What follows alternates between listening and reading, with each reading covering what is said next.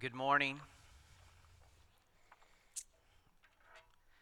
Um, for those of you who walked in here today and you were excited to hear from Carlos, um, I want to apologize in advance because uh, you are stuck with me for the next 35 minutes. Um, they say there's, there's a fine line between a hostage situation and a long, boring sermon, so uh, we'll see.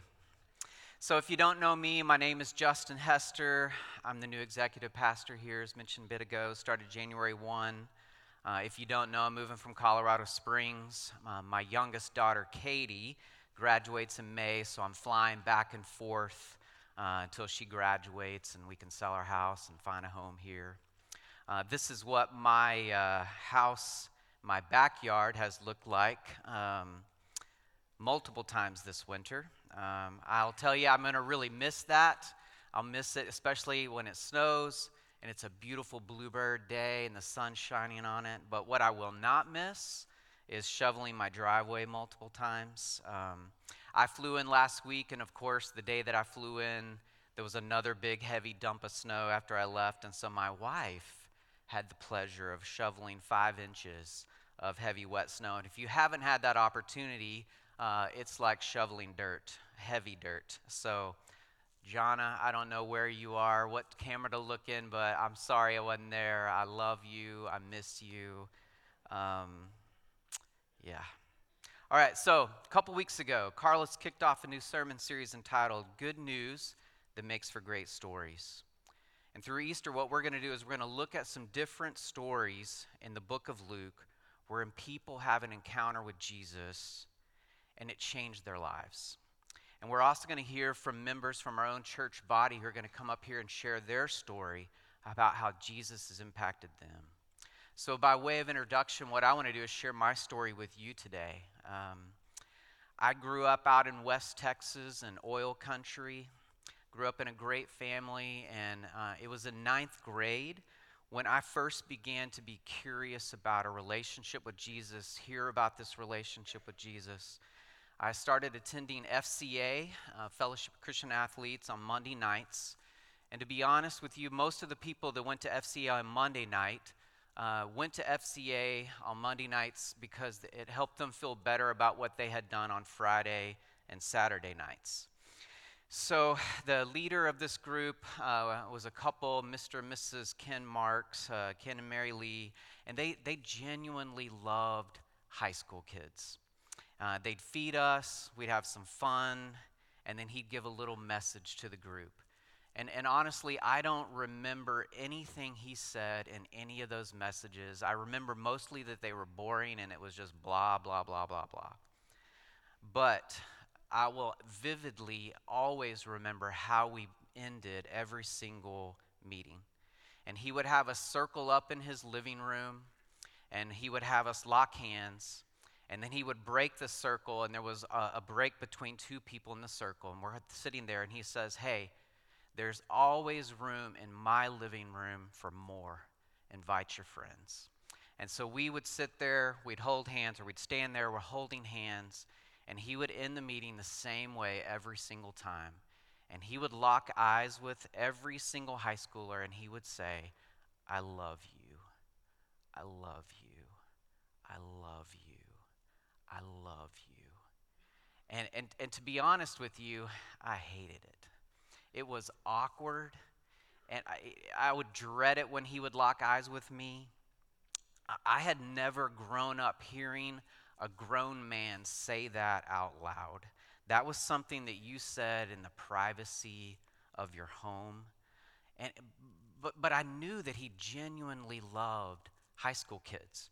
And so, and, and I knew that it overflowed from his relationship with Jesus. And so I was curious about it. I was drawn to it. Uh, later into my sophomore year, uh, uh, I was unhappy with the direction my life was going, hanging out with the same group of friends since elementary school, and, and, and the decisions we were making are kind of going in this direction. And I remember laying in bed and just saying, like, God, if you're there, if you're real, I, I don't like where my life is headed.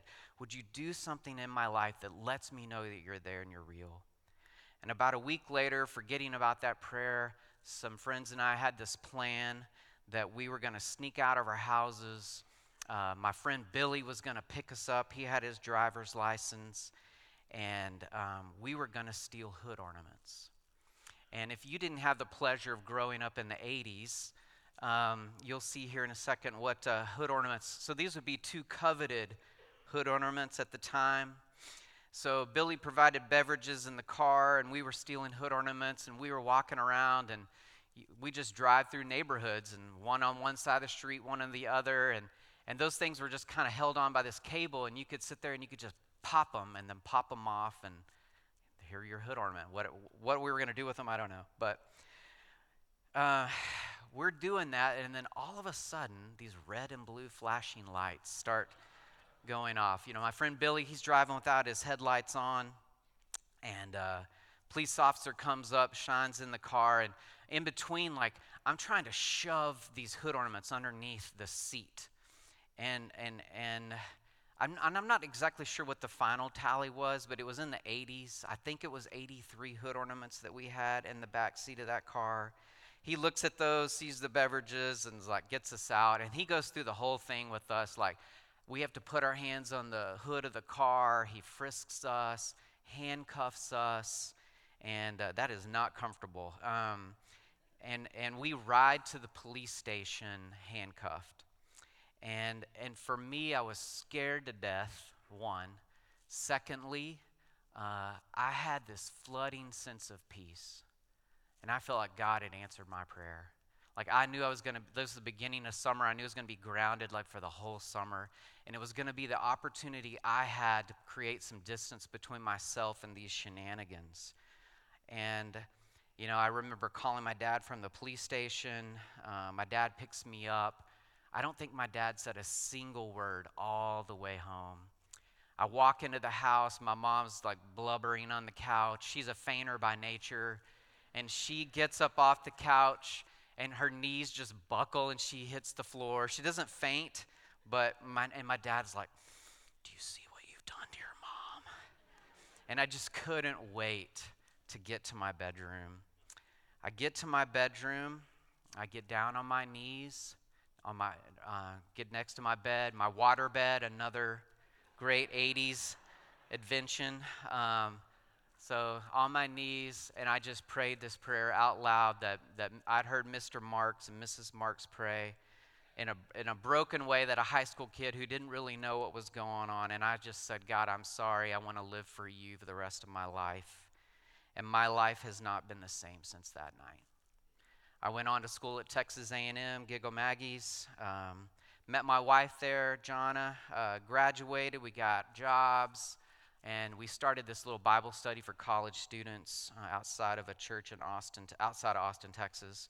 And we met some people during that time who worked for the Navigators. And we got recruited to work with the Navs and, and minister to college students. And, and, and I just said, Yes, God, I'll do this. I will go wherever you want me to go, as long as it's within the state of Texas. And so thankfully, God sent us to Texas Tech University. We were there for a little while, five years. And then, in God's sense of humor, He sent us to Penn State University, which was a really an amazing experience. It was there that uh, my path and John Chanel's path crossed. He was a graduating senior when I got there and lived in our house for a period of time. And then later on, the Navs asked us to come here to the University of Georgia to pioneer a new ministry. And I was like, I don't know. And, um, and then they sweetened the pot and said, hey, we'll send John and Joy with you. And I'm like, okay, I'm in. So uh, we were here with John and Joy uh, for 2010 to 14 in Oconee County.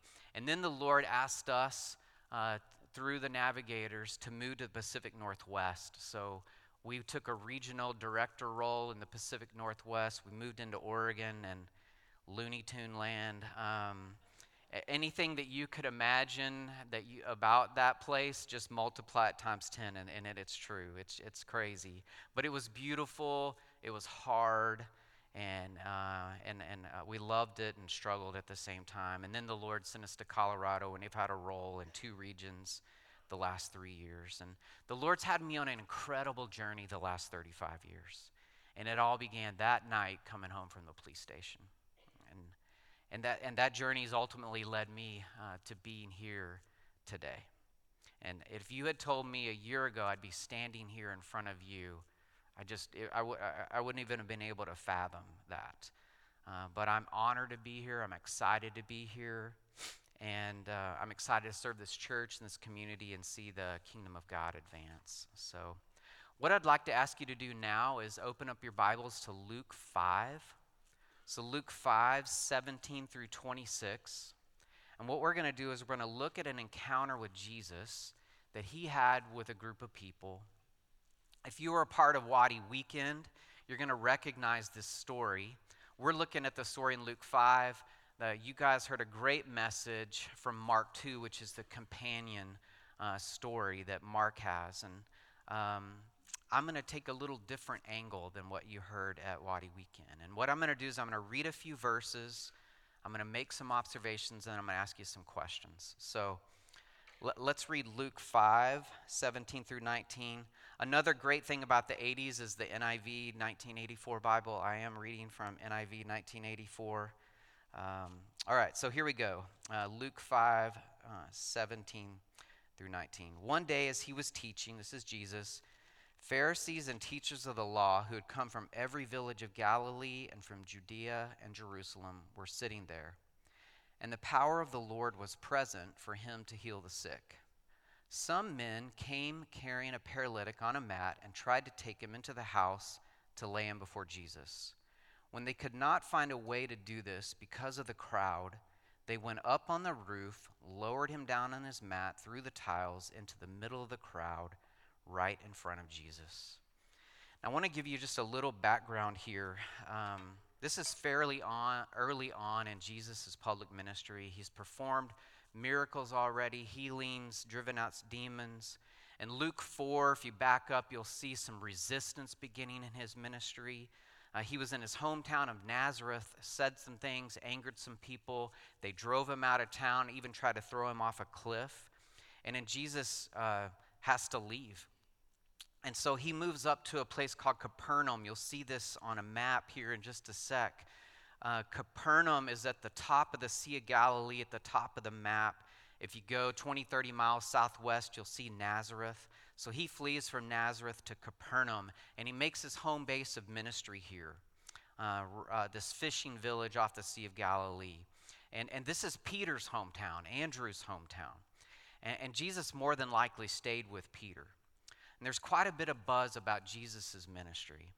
Uh, he's drawing crowds wherever he goes. And in this story, people begin to hear about it and they began gathering in this house where Jesus is. And mixed into this crowd is this group of Pharisees and teachers of the law. It says that they came from every village of Galilee and from Judea and Jerusalem. So, everywhere that you see on this map, some of those religious leaders have come up here and they're skeptical and they're questioning and they're wondering what's going on. So, word's spreading quickly. This is the first time that the Pharisees are mentioned uh, in the book of Luke. These guys are the promoters, keepers, and studiers of the Jewish law, which was basically salvation by works, earning your salvation. Uh, these guys were self righteous, corrupt. Uh, they had gained positions of power and they did not want to give it up. Uh, they did not consider themselves sinners, uh, they, they were righteous. They were right with God, and they were better than everyone else. So here's Jesus. He's teaching that crowd of religious kind of theology departments there. And then you got regular people from the village that are there. In this story, so many people have gathered inside this house and outside this house. And, you know, we're, we're talking about a little s- small home at this time. You know, it's not some McMansion uh, you, maybe 100, 150 people. And, and at the same time, there's this paralyzed man in town. And, and he and his friends hear that Jesus is back. And the last time that Jesus was in town, he healed uh, people. And, and you can see that in Luke 4.40. And, and then they think that, you know, maybe perhaps that Jesus could heal our friend. So the four of them, in some ways, probably picking up the corner of the mat, they carry this guy to Jesus. There's no wheelchairs, you know, in this time, but they encounter a problem when they get there. There's no room for them to get in. And then, you know, you're reading the story, and sometimes you can just kind of read through, but like, it, t- it takes a funny twist. Like, you don't know what the dialogue is, but somebody had to say, like, hmm, I've got an idea. Why don't we climb these stairs? Let's get up on the roof and let's dig through this roof, move those tiles, make a big hole, and we'll lower our friend down right there. And somehow, amazingly, they all decided that that's a good idea. So they do. So Jesus is teaching. He, they hear things on the roof. You're wondering, you know, and then all of a sudden, like a little sunlight comes through, and then dirt's falling through.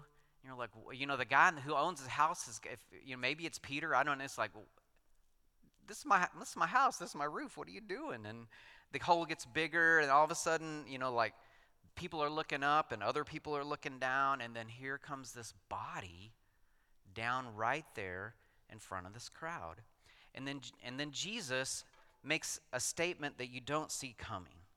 So Luke 5:20 says when Jesus saw their faith, he said, "Friend, your sins are forgiven." Now, put yourself in that story. You've gathered because you've heard about Jesus' past miracles. You, you may have been in this town and you observed one. And that paralyzed man is coming down right in front of Jesus. And I'm thinking, maybe you're thinking, the people are thinking, like, I bet something amazing's about to happen. I bet, I bet he's going to heal him. And then Jesus says, Friend, your sins are forgiven.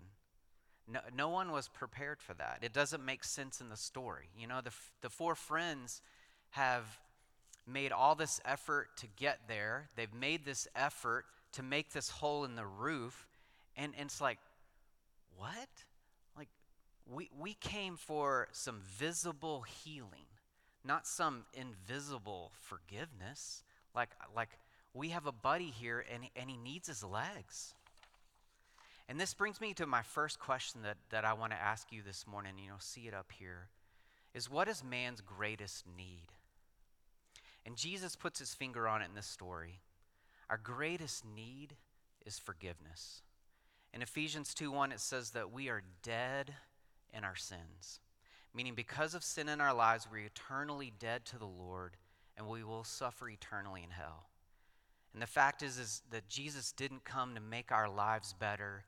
He, he didn't come to just get us. If you've seen that commercial, um, he, he came on a life saving mission.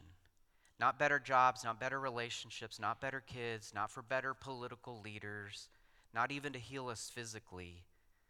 It's not that he's not concerned about those things, but he knows what we truly all need. He could have healed the paralyzed man right there, and that would have been remarkable. But then that man was going to die some years later.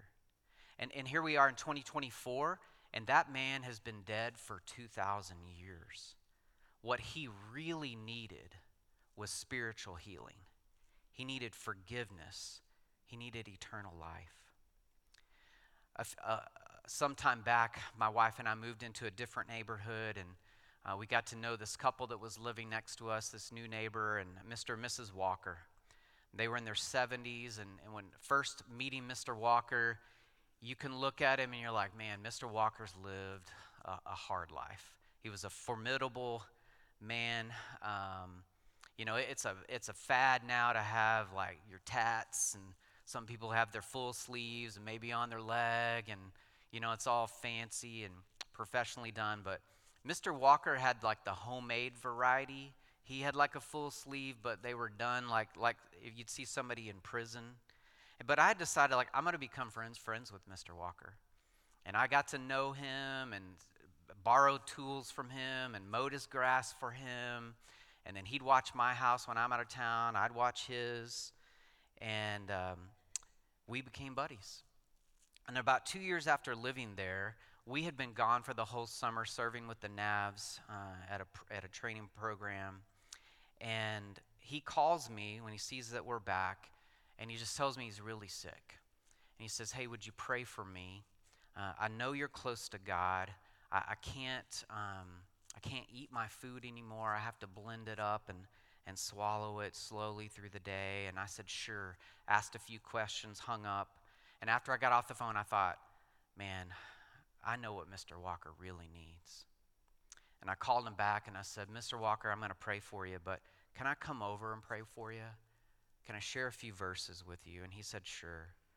So I, so I went over to his house. I sat down at his kitchen table, and with a knot in my stomach, I said, Mr. Walker, I will pray for you, and I will ask God to heal you. But even if he does heal you, you are eventually going to die, and we're all going to die. And I want you to know that God offers you spiritual healing for eternity. Could I share a few verses with you? And he agreed. I shared a gospel presentation with him. He wept there at his, his kitchen table and he prays to receive Christ with me. And Mr. Walker, that morning, he receives his eternal healing. And he passed away about a year later. And here's the deal statistics show that one out of one people are going to die. There's no getting around it.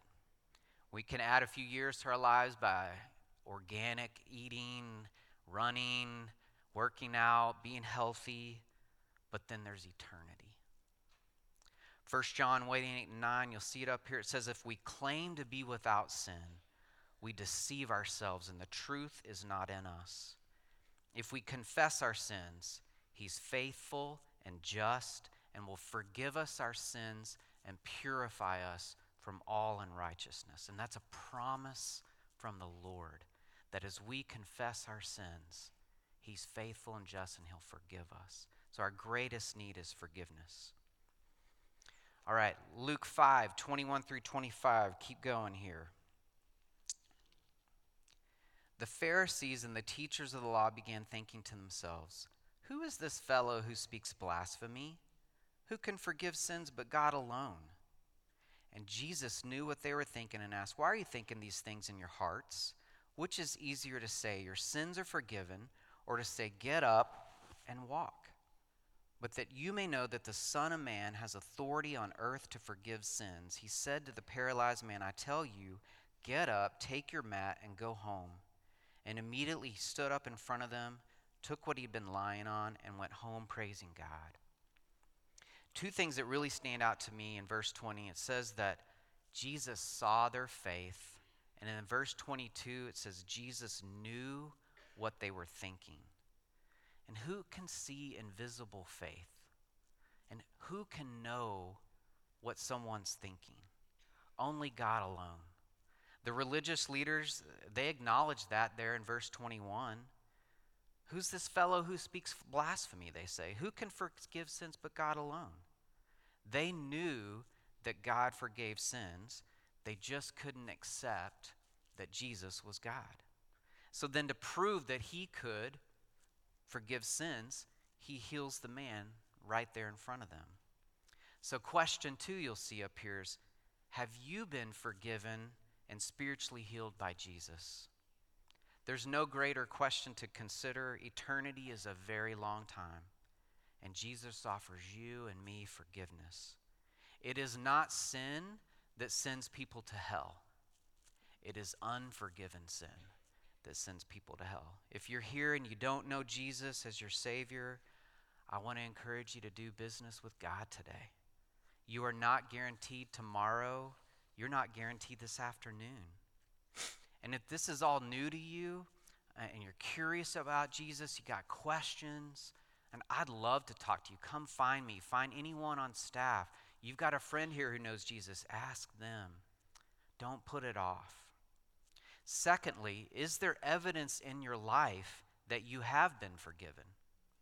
When the paralyzed man was healed, he got up and he walked. And no one wondered, hmm, was he healed? Like these people knew, like they had seen him. Uh, the people that lived in that town, they had seen him laying there for years. There was no question about it. Is there evidence in your life that you've been spiritually healed? Saving faith and forgiveness produces a changed life. If there's no change in your life, I'd strongly encourage you to examine yourselves. 2 Corinthians 13 5, you'll see it behind me. It says, Examine yourselves to see whether you're in the faith, test yourselves. Do you not realize that Christ Jesus is in you, unless, of course, you fail the test? He's not saying here we need to be perfect or free from sin. But he's, but he's basically saying is, is if you've been spiritually healed, if you've been forgiven, if Christ is living in you, there will be evidence in your life of that. So, is there evidence in your life? Third question Who carried you to Jesus? Again, if you're at Wadi Weekend, you heard a great message on friendship and how those four friends carried their friend to Christ. I want to look at it from a little different angle. Who in your life took a risk and shared the gospel with you? Maybe a parent, a youth leader, a coach, a friend. And as I mentioned earlier, for me, it was Mr. Marks, Mrs. Marks, my FCA leader. They carried me and many, many other high schoolers to Christ every Monday night. I can only imagine that there were some Mondays that were hard Mondays at work, and yet there was always room in his house for high schoolers. And I'm so thankful for them, and I've told them repeatedly over the years. And, and here's my challenge and application to you. And I want to encourage you to think through who carried you to Christ, who told you about this forgiveness, and was instrumental in you trusting Christ. And if you haven't done so, I want to encourage you to call them and thank them. Write them a letter, write them a note. They were an instrument, a conduit for God to give you the greatest gift that could ever be given. So thank them. Question four Who are you carrying to Jesus? If you're a follower of Christ, He invites you and me on this incredible life saving mission when we trust Him. Romans 10 14, you'll see here, says, How then can they call on the one they've not believed in? And how can they believe in the one whom they've not heard? And how can they hear without someone preaching to them or telling them? That verse, many other verses in the Bible, the Great Commission, Matthew 28 18 through 20, those aren't just for pastors, for people who went to seminary or super Christians. If you trusted Christ last week, those are your marching orders. If you trusted Christ 30 years ago, those are your marching orders. God wants to use you, He wants to use me to take this amazing life giving message, life saving message to others. It's plan A, and there is no plan B. It's crazy. Like, why would he choose that we are plan A? I don't know, but he did. We're it. And it's an amazing privilege. And I'll, I'll confess to you that I've been walking with Jesus for 35 years, been telling about Jesus to others for 35 years, and when it comes down to it, I'm just a big chicken. I'm a, I'm a chicken. Uh, I have an allergic reaction to awkward conversations, to being uncomfortable. Uh, I'm not like super clever in the moment and have this witty little response to somebody's argument. But I want people to know Jesus. And I think about what Mr. Marks did for me, and I want to be that for somebody else. And if you aren't, if you're here and you aren't sure how to apply that, how, how do you do that? Could I just suggest one thing? Make a list of five people in your life who don't know the Lord. Write their names down. Put it on a note card. Put it in your Bible. Put it on a mirror. Put it someplace where you're going to see it. And I ask you to pray over their names out loud and ask the Lord to open their hearts, ask the Lord to give you an opportunity. And as you talk about them with the Lord, as you pray for them, my experience is God gives you opportunities and God changes their hearts. So, in closing here, I want to tell you about my friend Jack. Uh, Jack was an elder with me at my previous church. Jack was a youth pastor in the mid 1980s. He was skiing on a youth retreat, had an accident, and broke his back, and he was paralyzed from the chest down. Uh, Jack has about 60% use of his arms and his hands, and his wife has been caring for him for 40 years.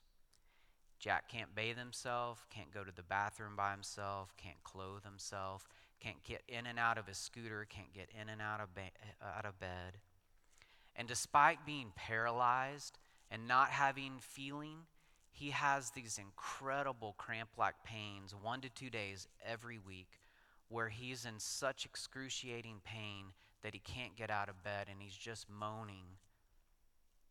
And can you imagine if Jesus shows up in Jack's bedroom and Jesus heals Jack physically? I would venture that Jack would stand up and marvel, and then he would fall at Jesus' feet and worship him and want to follow him and obey him for the rest of his life. And could you imagine Jack being like, oh, thanks. And then just going on about his life as if nothing happened, indifferent to that gift? No way. In this story, it says, upon being healed, the paralyzed man went home praising God. And the last verse here in Luke 5 26, it says, Everyone was amazed and gave praise to God. They were filled with awe and said, We have seen remarkable things today. The paralyzed man in this story represents you and me, that we, apart from Christ, are, were spiritually paralyzed, without hope, and on a pathway to eternity without the Lord. And then Jesus stepped into our lives oftentimes through someone telling us about him. And he heals us into eternity. And I'll confess to you that sometimes I forget that. Sometimes I'm indifferent to that. With the pain and distractions and burdens of life, we can lose sight of this incredible thing that God has done as this miracle. I heard that song Crowns Down a couple of weeks ago, and I asked Caleb, could you guys learn that and play it, and they're amazing and did. And I bet I've listened to it 75 times in the last two weeks. And it's a song about worshiping the Lord and offering your life as a living sacrifice for Him because of what He's done in you. And so we're going to close here. We're going to sing that together and just worship the Lord and thank Him for what He's done.